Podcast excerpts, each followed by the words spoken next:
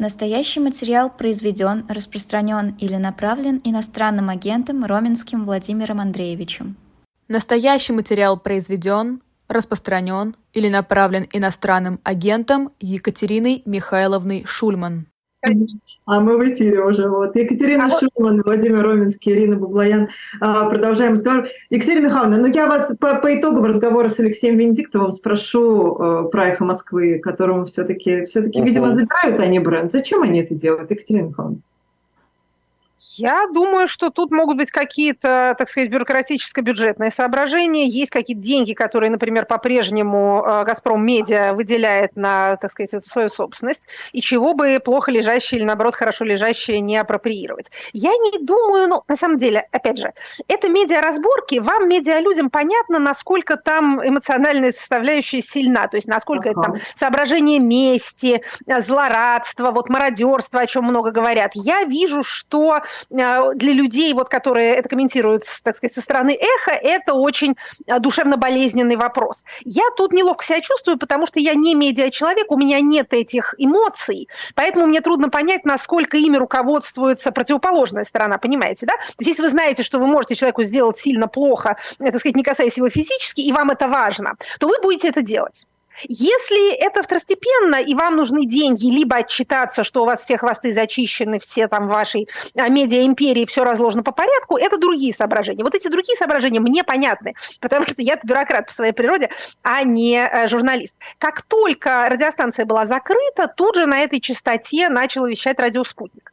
Это понятный шаг, да, вот есть частота, люди привыкли ее слушать, а вот мы давайте вместо, значит, вашей песни будем там свою песню петь. Очень интересно было бы посмотреть, только никто нам не показывает, покажет, что было с аудиторией что было с прослушиваниями, потому что, как вот любит говорить Алексей Алексеевич, и как говорил Черчилль сто лет тому назад, русский корабль затонул при э, заходе в гавань. Эхо Москвы было убито на взлете. Действительно, к 2021 году и по итогам ковида, и по итогам всем понятной напряженности, на самом деле, к 2022, это была самая слушатель, слушабельная а, частота, а, я так понимаю, в Москве среди всех радиостанций, не то, что разговорных политических, а вообще всех, то есть никакой там радиодача, радиошансон и прочее авторадио не конкурировал с эхом Москвы. Это был лидер. Ну и закончилась она на вас, Екатерина Михайловна. О, да, это я никогда не забуду, помирать буду, вспомню. Этот наш бессмертный эфир, э, значит, э, в первых числах марта, скажем аккуратно, когда у нас стало вырубаться один город за другим, и мы два часа провели в эфире, так сказать, постепенно, как, как вот классический оркестр с «Титаника», сыграли до конца, ни одной ноты мимо. Как это, всегда так поступайте. Это я помню, конечно. Но, э, верну, возвращаясь к радио «Спутник», интересно было бы узнать, вот люди, которые просто включают радио на кухне, я сама такой была много лет, да, вот кухня, радиоприемник, включаешь его и э, слушаешь. Я помню, что когда я была моложе, и лучше, кажется, была, я там на кухне что-нибудь делаю, слушаю это все и думаю, а вот если бы мне бы задавали эти все вопросы, насколько я бы лучше бы на них отвечала? Думала я там, разрезая помидор. Опасайтесь, дорогие радиослушатели, таких желаний. Потом на все вопросы будете отвечать вы. Самое неудобное для вас время. Так вот, а, пустить свою частоту, на, точнее, свой контент на привычную частоту, это понятно. Что они будут делать с этим брендом, мне на самом деле гораздо менее понятно. Может быть, действительно э, эмоциональное целеполагание здесь является ключевым, а может быть и вот то, о чем я скорее думаю, что вот у «Газпром Медиа» есть какая-то там разблюдовка, и они по-прежнему как бы содержат вот эту вот структуру. Соответственно, надо, чтобы это все принадлежало им. Но тут, опять же, Алексей Алексеевич гораздо больше моего понимает. Ну, вот Алексей Алексеевич говорит, то, что это борьба с э, памятью, уничтожение ее, вытирание прямо-таки в ноль и борьба с э, теми идеалами, которые преследовала эхо. И он проводит здесь параллели не только с э, нынешним переписыванием истории, но и с недавними, ну, с той, с той информацией, которая вот совсем недавно появилась об отравлении журналисток, в том числе и Ирины Баблоян. Я вчера вечером слушала ваше интервью, Ирина. Это не духоподъемное зрелище. Извините, зрелище, я старалась, но как смогла. В общем, с, с, этим, с этим мрачным ощущением пошла спать. Еще Костюченко вчера слушала. В общем, умеете вы э, поднять, э, поднять настроение людям. Но, понимаете, в чем дело? А, вот тут я бы скажем так, с одной стороны, понятно, что мы выстраиваем эти арки и видим приметы времени и в том, и в другом, и в третьем. Это правильно и хорошо. Но Это разные ведомства делают, у них разные планы, разные формы отчетности, разные целеполагания. Вот то, которое травит, судя по всему, а, оно существует и было опубличено в ходе предыдущей волны расследований, когда травили мужчин новичком.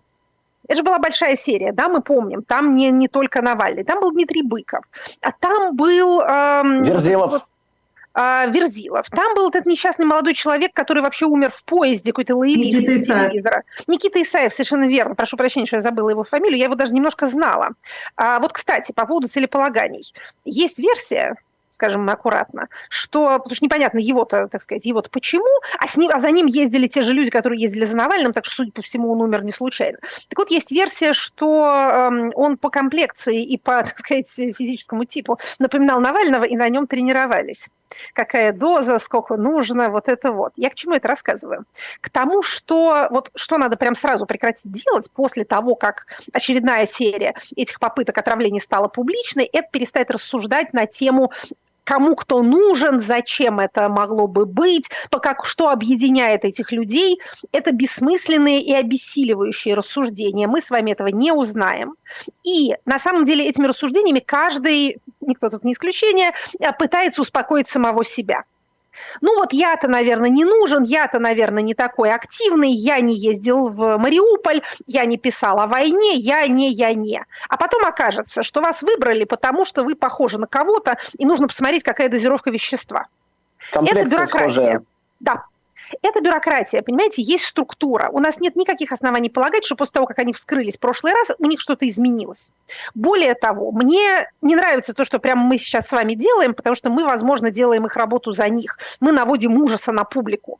Я понимаю, что вам эти соображения тоже приходили в голову, и из этих соображений жертвы молчат, из этих соображений не э, выходят в публичность, думая, а вдруг я психопатка, которая приняла прыщик за э, отравление. Да? Я сейчас, э, опять же, э, у меня тоже были странные случаи здесь, в Германии, не связанные с моим здоровьем никак, но связанные с другими возможными подозрительными э, проявлениями в связи с которым я поняла, что немецкая полиция и иные подразделения очень серьезно относятся к своим обязанностям.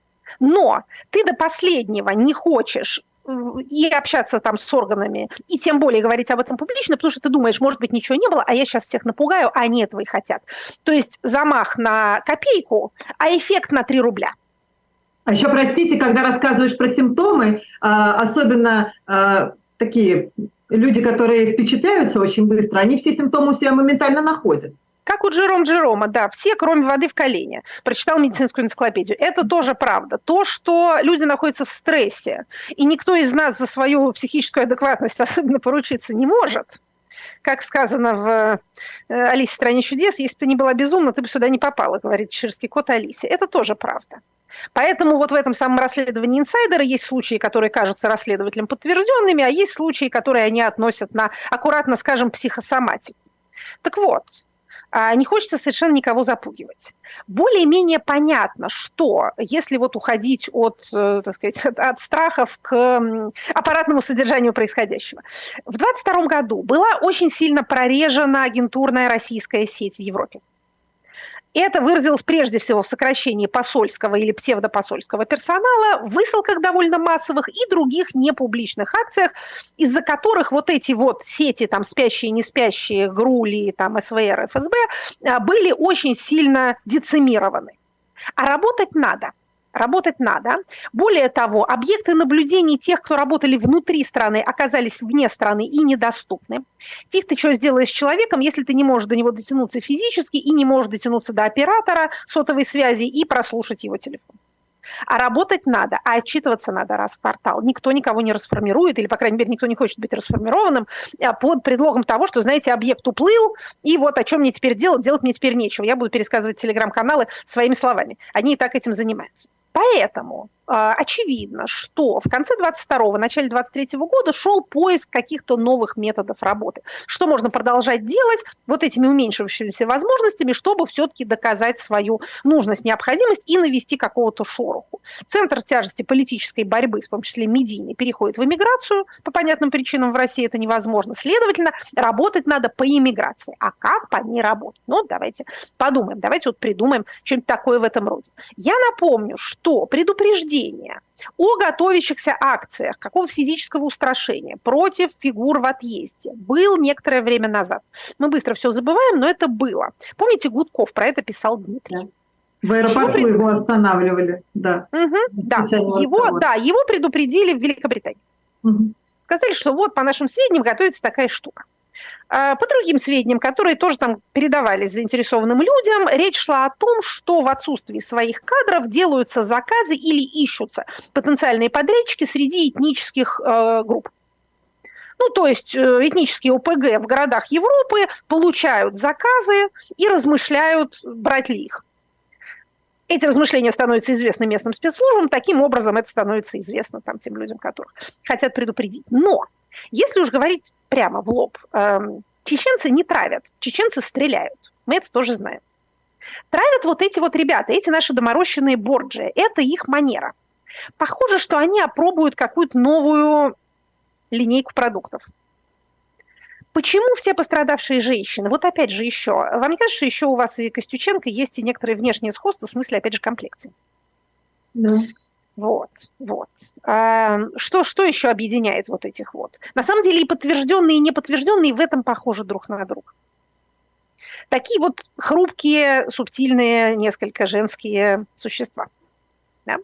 Значит, поэтому тут хочется сказать, давайте все наберем вес, много-много. Это нас обезопасит. Нет, на самом деле нет. То есть к чему я клоню? Во-первых, я клоню к тому, что если вы найдете Андрея Солдатова, то он вам расскажет гораздо подробнее про историю вот этих подразделений. Известно, что советские спецслужбы этим делом очень интересовались заинтересовались в сталинские времена, была знаменитая лаборатория, которая, судя по всему, никуда не делась. Было заимствование у поверженного противника у Третьего Рейха, который тоже был повернут на отравляющих веществах и медицинских экспериментах. И какое-то оборудование, какая-то документация была вывезена для использования у себя. Ну, известно же, что, например, вывозилось просто целыми, так сказать, готовыми конструктами эм, оборудование концлагерей. Тут же ехало в Советский Союз и тут же там, э, так сказать, монтировался на месте и уже употреблялось. Наши этим делом интересуются. Им это нравится очень сильно. С отравлением та проблема, что это, так сказать, интимное преступление, нужно с жертвой иметь контакт. Но они научились как-то делать это иначе, путем вот знаменитого намазывания дверных ручек, чего-то еще в этом роде. Поэтому я бы не, э, ну, скажем так, пыталась бы соблюсти какую-то разумную грань между паранойей и беспечностью, потому что если вы начнете всех подозревать, то вы заберетесь в бункер и превратитесь в Путина. Это тоже не жизнь, так жить нельзя. Кроме того, вы поедете головой, и эффект будет достигнут безо всякого отравления. Если вы будете говорить «все под Богом ходим, а двум смертям не бывать, одной не миновать», то вы будете злить немецкую полицию, полицию, о чем рассказывала Елена Костюченко. Поэтому меры предосторожности соблюдать надо, например, руки мыть перед едой, не после, а перед. Вот эти самые дверные ручки, нехорошие места. Скорее всего, ну как бы вряд ли вам подсыпет, э, так сказать, человек, который сидит с вами за одним столом. Мы только один такой случай знаем, это Литвиненко. Литвиненко. Литвиненко да, но Литвиненко свой, своей структуры, к нему пришли коллеги. Помните все эти жуткие подробности, да, как да, они конечно. чай пили, как отравитель заставил своего маленького сына поздороваться да, с ним за руку, все вот эти вот дела. Но мы-то не коллеги этим вот всем отравителям замечательным, поэтому с э, такими, как мы и вы, надо иначе. Тут, скорее всего, действительно опасны могут быть публичные места, то есть вот, ну, не знаю, в ресторане, да, вот там можно чего-то, что-то намазать, что-то такое в этом роде. Во всяких фильмах про шпионов вечно показывают, как прошли мимо человека в толпе, прикоснулись там к плечу, и вот, значит, тут он и помер. Я не хочу вообще идти по этой дороге, потому что тут можно рехнуться очень серьезно. Я тоже недавно пыталась смотреть сериал под названием Slow Horses про подразделение подразделения э, Ми-5, э, которые как раз вот, так сказать, борются с такими вещами. Первый сезон посмотрел с удовольствием, а во втором начались какое-то страшное русское КГБ в качестве отрицательного героя. Мне стало скучно сразу.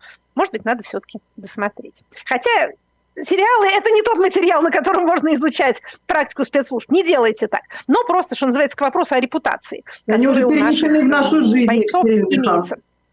Да, нормально слышно меня? Да, Алло. да, да. да. Ничего не пропадает, да, потому что у меня сейчас немножко заморгало. Нет, нет, вас прекрасно слышно. Картинка иногда чуть подвисает, но вас слышно прекрасно. Вот, сейчас хорошо, вообще все отлично. Да. Я говорю, что сериалы уже перенесли в нашу жизнь, честно говоря. Может, даже а, жизнь подражает искусству, как говорил Оскар Уальд. Все это ну, как-то надоело, вот эта вот вся кинематографичность, выдающаяся нашего бытия, она уже достала. Или хочется другого сценариста, менее э, людоедской ориентации более позитивного, да, что ли. Может, какой-нибудь другой тема... сериал, там, не знаю, какие есть такие сериалы такие вот. А, нет, ну, у нас есть э, сериал, который продолжается уже который год, э, называется «Переписывание истории». Вот он сейчас, опять же, выходит на... Э, выходит новый сезон. Э, и учебники от Мединского появились, и э, сегодня Ира рассказывала об, обуч... об пособиях для студентов, где тоже рассказывается об СВО. Насколько это вообще серьезная угроза для российского общества, для молодых умов? Это плохо тут ничего, ничего, ничего оптимистичного я вам не скажу. Я бы не поддерживала эти разговоры о том, что э, типа никто не читает эти учебники, ничего в головах не остается, советские учебники ни на что не повлияли. Повлияли. Я тут соглашусь с э, точки зрения, высказанной Константином Сониным. Я сама такие вещи тоже говорила, и мне это представляется правильным. Послание, которое молодые умы, как вы выражаетесь, впитывают из этих текстов, и точнее из процесса их изучения, из постановки такого рода дискурса в статус учебника, состоит состоит не в том, что надо ненавидеть Украину или быть милитаристами. Послание состоит в том, что взрослые врут, и это надо терпеть, пока ты сам не вырастешь и тоже не начнешь врать. Вот это адский урок, который советская власть преподавала своим подопечным. И он был выучен прекрасно. Мы это видим замечательно и на старших поколениях, и не только на старших, к сожалению. Урок конформизма, урок личной безответственности и неразличение добра и зла, не предпочтение зла, Понимаете, советская власть не воспитывала сатанистов. Она воспитывала людей, которые не очень верят, что добро и зло – это реально существующие категории, и между ними можно выбирать. Отсутствие субъектности, ощущение того, что меня вообще как бы не существует, я не могу ни на что повлиять. Я делаю, чего положено, а как иначе? Вот это вот от нас ничего не зависит – это, конечно, какой-то лозунг Российской Федерации. Это поразительно. Это говорят министры, это говорят директора Центробанков, это говорит э, последний бюджетник, бедные и богатые, начальники и подчиненные. Те говорят то же самое. Что-что? Когда это зародилось, Екатерина Михайловна? Ой, слушайте, не, вот это, это не ко мне. Давайте сейчас начнем с крепостного права, земщины, а, опричнины, вот это все. Не, Но не, это не, лишение нет. воли просто человека, его лишают Это воли. лишение субъектности, да, это лишение субъектности. Мы тебе будем говорить заведомый бред, ты будешь слушать, не возражать и повторять то же самое, если ты хочешь аттестат получить, а ты хочешь получить аттестат. И твои родители тебе скажут, давай, деточка, вот что они от тебя хотят, то ты им и скажешь, иначе ты не поступишь в ВУЗ и деточка будет это делать. И вот это, вот это и есть урок. Понимаете, что там написано, это не важно. Там написано э, тыгдым, тыгдым, тыгдым, как в известном анекдоте. Э, приблизительно то же самое. Я читала несколько обзоров от профессиональных историков, которых возмущает тоже прежде всего не антизападный тренд, не там отказ в реальном существовании э, всяким не, не, не русским нациям, а именно ужасное качество этого текста. Он бездоказателен, он бессвязен, он бессвязен даже внутри себя. Ну, то есть упоминаются люди, не говорится, кто это такие. Упоминаются какие-то события, за этим ничего не следует. Нет никакого нарратива. Писалось такое ощущение, я посмотрела чуток, писалось действительно как будто во сне или с, с тяжелого похмелья. Или это расшифровки телевизионных передач. Вот каждый из нас, кто много разговаривает, а потом пытается сделать из этого книжку, знает – какой большой редактуры требует текстовая расшифровка устной речи, даже у тех из нас, не будем показывать пальцем, которые более-менее по преподавательской привычке гладко разговаривают. А уж все остальные, тем более, не будем пальцем показывать, нельзя я очень подозреваю, что именно это и было сделано, а этого делать нельзя. Нельзя переводить э, какие-то свои рассуждения из телевизора в текст, а потом совать это в учебник. Это не учебник. Это, это скажем так, это материал, который не может быть усвоен, скажу я педагогическим языком. Это не усвояемо. Это нельзя скушать. Понимаете, это не яд, это там не вредный сахар, это жеванный картон. Причем его кто-то уже сживал. И дальше мы его вот такой холодный, такой мокрый, суем деточкам в рот и говорим, кушай, деточка. А вот, опять же, единственное, что они из этого извлекут, что взрослые занимаются такими вещами. Учитель вещает из точки авторитета он говорит то, что ты против чего ты не должен возражать, что ты должен слушать. Вот это, это ужасно. Это ужасно. А что там написано вторично? Александр Штефанов был у нас в эфире, кстати, он сказал, что ну там всего две главы добавили где-то в конце учебного года, даже не обратят на это внимание школьники. Не вполне. Они действительно переписали и 60-е, 70-е, 80-е годы. Туда вставили какие-то, видимо, для того, чтобы главный читатель, рецензент, я подозреваю, поскольку он у нас инкумбент наш относится к этим вещам внимательно, я подозреваю, что ему показывали. Туда всунуты вещи, которые лично ему приятны. Это э, оскорбление диссидентов, это это связь между любым недовольством внутри России и западными спецслужбами, потому что никто внутри России не может быть недоволен ничем, что происходит в России, если он не э, агент Запада. Это понятно. Да? У советской власти была еще вторая версия, что то есть либо ты шпион, либо ты сумасшедший. В первом случае тебя надо посадить, во втором тебя надо полечить. С сумасшедшими как-то нынче, так сказать, как это, хоть карательная психиатрия особо никуда не делалась, но в качестве публичного дискурса это не так распространено. Значит, остались у нас западные шпионы. И э, прославление любых внешних интервенций советской власти как благодетельных и правильных. Вот это вот они всунули. И вековечная вина Запада, который неблагодарен за избавление от Гитлера, и вместо этого сразу после войны взял и, значит, начал как-то безобразничать. Отсюда и даже раньше. Отсюда вот эти вот э, замечательные инвективы, что э, ценой каких-то безумных жизней советских солдат была спасена Прага, что ее там как-то особенно бережно штурмовали, чтобы она не порушилась. А вместо за это, значит, в ответ через там много десятилетий какой-то памятник свалили. Хорошо ли это? Вот эти вот фантастические старческие обидки, основанные на мифах, никакой, насколько я понимаю, нет информации о том, что Прагу как-то берегли, особенно по сравнению, например, с Варшавой. Yeah. Тем не менее, вот, вот эти вот связки, которые являются совершенно безумными, то есть, понимаете, да, это, это вот логика бреда. Вот это вот было, когда, когда как этого не было, а вот потом было вот это, давайте мы это вместе свяжем и вот сейчас обидимся. Это, так сказать, э, в этом есть что-то персональное, я бы так сказала. Поэтому нет, я не согласна насчет последних двух глав. Там все довольно хорошо и здорово. Э, опять же, потом, потом, потом надо будет подумать, стоит ли вообще в школах преподавать новейшую историю когда надо останавливаться. Это не такой очевидный вопрос, как вам кажется. А когда при Наполеоне III во Франции новейшая история вошла в гимназический курс, братья Ганкур, известные литераторы авторы дневника, писали с возмущением, что угодничество стало предметом обучения не может быть объективного взгляда на то положение вещей, которое происходит прямо сейчас. Между прочим, в а, российской гимназии до советской не изучали современную историю, современную литературу. Останавливались довольно э, загодя. Все остальное ты в газетах прочитаешь. Мы еще не знаем, чему тебя учить. Мы еще не знаем, кто здесь вообще, так сказать, рано говорить о последствиях, да, рано говорить даже о причинах. Поэтому надо э, какую-то точку найти э, будет, на которой надо будет останавливаться. Ну, то есть, по идее, должно было, должно было появиться после того, как Владимир Путин Вообще говоря, да, да. И, и лучше всего, понимаете, пока живы участники, очень хорошо собирать с них свидетельства. Но это дело науки. А учебник – это уже такая выжимка, понимаете, это когда достигнут научный консенсус. Тогда можно говорить. Да и то мы понимаем, что учебники упрощают э, очень сильно, но это необходимо, потому что мы должны детям давать рамку. Вот между этими двумя, этой Сциллой и Харибдой, и бьются все, кто пытается писать учебник. Фактов бесконечное количество, их можно выстроить в любую последовательность, совсем бросить детей в море и сказать, ну, знаете, вот есть мириады фактов. Вот, а, а, а к чему они тут, мы не знаем, тоже нельзя. А давать им единственно верную версию, которая доходит до вот, последнего понедельника, невозможно, потому что, ну, это просто недобросовестно.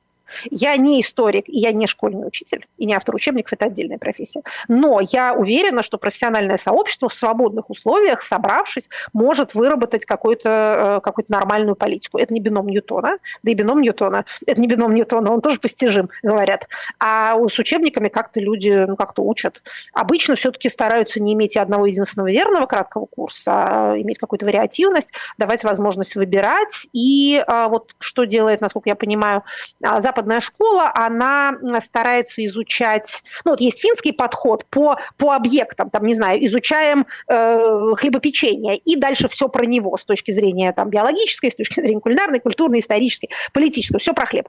Это один подход. А, либо фрагментация, как то там история, скажем, э, там, индогенных народов отдельно, история там крестьян отдельно, история э, письменности и, и развития книгопечатания отдельно. Вот такого рода как бы клинья вбивать в это море непознанного для того, чтобы у обучающегося возникло какое-то собственное представление. В общем, короче говоря, велосипеды изобретать не надо, изобрели много разных велосипедов, и даже автомобили изобрели, и, и самолеты построили. Все это совершенно достижимо и для нас тоже.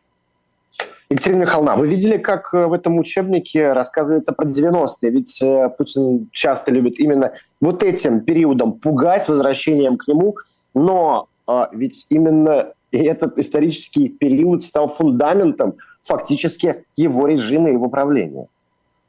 Что, что, что вас удивляет здесь? В чем вопрос, я бы сказала? Эти пассажи максимально кажутся мне расшифровками каких-то телеэфиров. Я думаю, что Мединский, который большого мнения о себе, мог какие-то свои труды положить в основу этого текста. Это э, стилистика не учебная. Учебники там советские и постсоветские отличались многими недостатками, в частности, они были скучные, как смертный грех. Но они были написаны в определенной манере. Это написано в другой манере. Значит, еще раз повторю, мне очень представляется вероятным, что это показывали, так сказать, главчитателю. Ему должно было это понравиться. Он должен был увидеть там отражение своих собственных представлений. Вот теперь то, что мы там с мужиками за гаражами обсуждали, теперь это в учебнике. Я хотел перейти просто к другой Плавно теме, перешел, что, да. к письму Навальному, ведь эм, э, в нем он прямо называет, э, на кого гневается и кто, по его мнению, несет ответственность за то, что происходит сейчас с Россией, да и с Украиной тоже. Екатерина Михайловна, а почему вообще так всех задело это письмо? Потому что все, что делает Навальный, это важно, на него обращено много внимания, потому что это текст о том, о чем у каждого есть свое мнение. 90-е были совсем недавно. Кто-то был ребенком, кто-то был э, подростком, кто-то был актором уже. Всем есть чего сказать. И э, люди, которые тогда собственно, делали 90-е, отзываются.